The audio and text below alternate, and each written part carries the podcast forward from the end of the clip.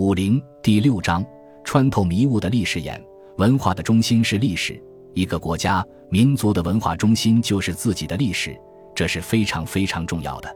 如果自己祖先的历史文化传统都不知道，那就是中国文化的名言“数典忘祖”。全世界有六七十亿人口，有许多国家，但是最注重历史的是中国人。希腊、埃及、印度及中国是四大古国。都有几千年的文化，可是希腊、埃及、印度都没有中国这样注重历史。我们以前读书非常重视历史跟地理，一个国家的民族若不知道自己的历史和地理，是个大笑话。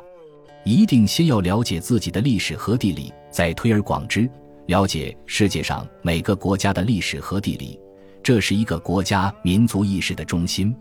我经常告诉青年人。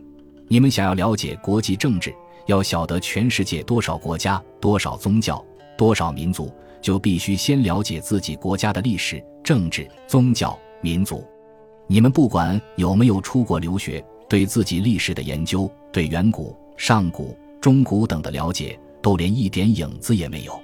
我在外国对中国的留学生讲：你们要了解世界政治，赶快去读春秋战国。现在的世界政治就是春秋战国的放大形式，在我看来几乎是一模一样的。在欧美留学拿到博士、硕士学位回来，就想把某个国家的文化体制用到中国，就想治国平天下，懂个什么？这叫隔靴搔痒，要不对症，可以说影子都没有。所以不读历史是不行的。历史本来就是人和事经验的记录，换言之。把历代人和事的经验记录下来，就成为历史。读历史有两个方向：一是站在后世另一个时代、另一种社会形态、另一种生活方式，从自我主观习惯出发，而又自称是客观的观点去看历史；然后再整理那一个历史时代的人事、政治、经济、社会、教育、军事、文学、艺术等，从各个不同的角度去评论它、歌颂它或讥刺它。这种研究尽管说是客观的批判，其实始终是有主观的成见，但不能说不是历史。二是从历史的人事活动中吸取教训，学习古人做人临事的经验，作为自己的参考，甚至借以效法他、模仿他。中国自宋代开始，极有名的一部历史巨著，便是司马光先生的《资治通鉴》。顾名思义。司马先生重记编著这一部史书的方向，其重点是正面针对皇帝们、领导人和领导班子们做政治教育必修的参考书。所谓“资治”的含义是比较谦虚客气的用词，“资”是资助、帮助的意思，“治”便是政治。合起来讲，就是拿古代历史兴衰成败的资料，帮助你走上贤良政治、清明政治的历史经验。因此，平常对朋友们谈笑，你最喜欢读《资治通鉴》，意欲何为？你想做一个好皇帝，或是做一个顶天立地的大臣和名臣吗？当然，笑话归笑话，事实上，《资治通鉴》就是这样一部历史的书。我十二岁一个人在山上庙子里读书，不是读《资治通鉴》，是读《刚建议之录》，一年两个月当中已经读了三遍，基础打稳了。所以对历史比较有兴趣，也比较注意。而历史与文化是整体的。我们现在研究历史，你们许多人在大学里也读历史。你问要看哪一个教授写的，我不加意见。有些人看中国经济史、中国教育史、中国文学史，我就笑了。看这些书等于钻牛角尖，没有全盘了解。因为这是一般读书人在读了历史以后，站在某个立场观点写的。我们的历史单讲正史，留下来的有二十五史，每一代的历史都有详细的记载。不注重历史，你就不懂政治，不懂经济，也不懂商业。这些学问经验历史上都有。有人问我，我们推翻清朝到现在是九十九年，再一年就一百年了。一百年以后，你看中国的前途怎么样？我说，要想了解现在这个时代，你去读历史。古书上说：“观今宜鉴古，无古不成今。”想知道未来，要知道过去。不懂得历史，你怎么晓得未来？更别谈想懂人类社会文化是怎么演变的。这是告诉大家历史的大要。古人对中国历史研究的方法有一句话叫“经史合参”。什么叫经呢？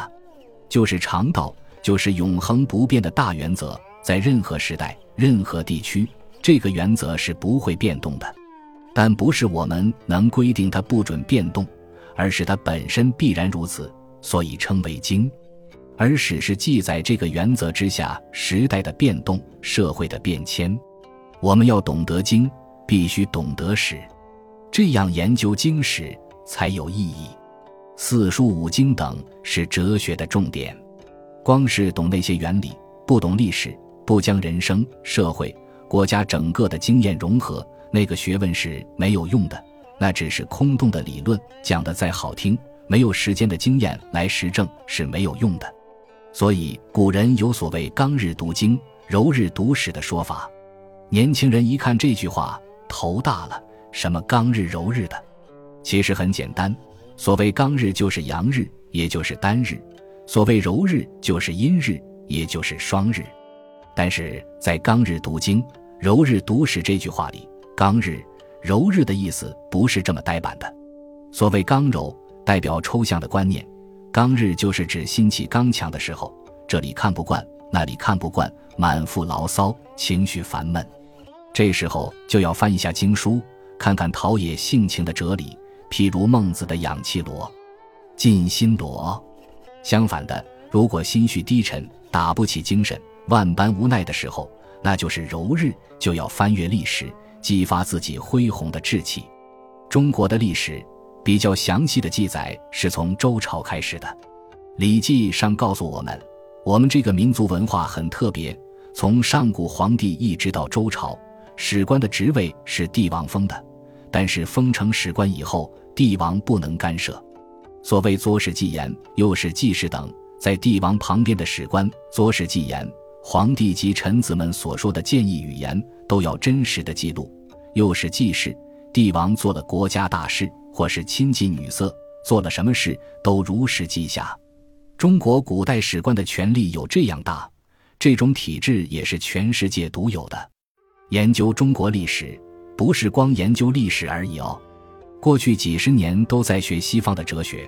我们童年的时候，英美留学回来的学者说中国没有哲学，我就笑说我是乡下人，喝中国水沟的水长大的。你们喝洋水的，把洋水带回来，我也尝到一点点。中国怎么没有哲学？中国的哲学在诗词歌赋里头啊，不像欧美的哲学是专门的。所以，中国讲历史是文哲不分，文学跟哲学分不开的。同时，文史不分。你看，每一个写历史的人都是大文豪，也都是诗词歌赋非常好的人。史学家都是大文学家。还有呢，文政不分。司马光是宋朝的宰相，历代写历史的人都是翰林大学士，都是大官呀。所以，文政不分，自己政治上有经验。还有文艺不分。除了诗词歌赋以外，音乐、舞蹈、民间好的坏的风俗、天文地理，无所不知，通才之学。所以学了历史有这样的伟大。选自《念一世纪初的前言后语》，历史的经验，《论语别裁》，漫谈中国文化，孟子与公孙丑。本集播放完毕，感谢您的收听，喜欢请订阅加关注，主页有更多精彩内容。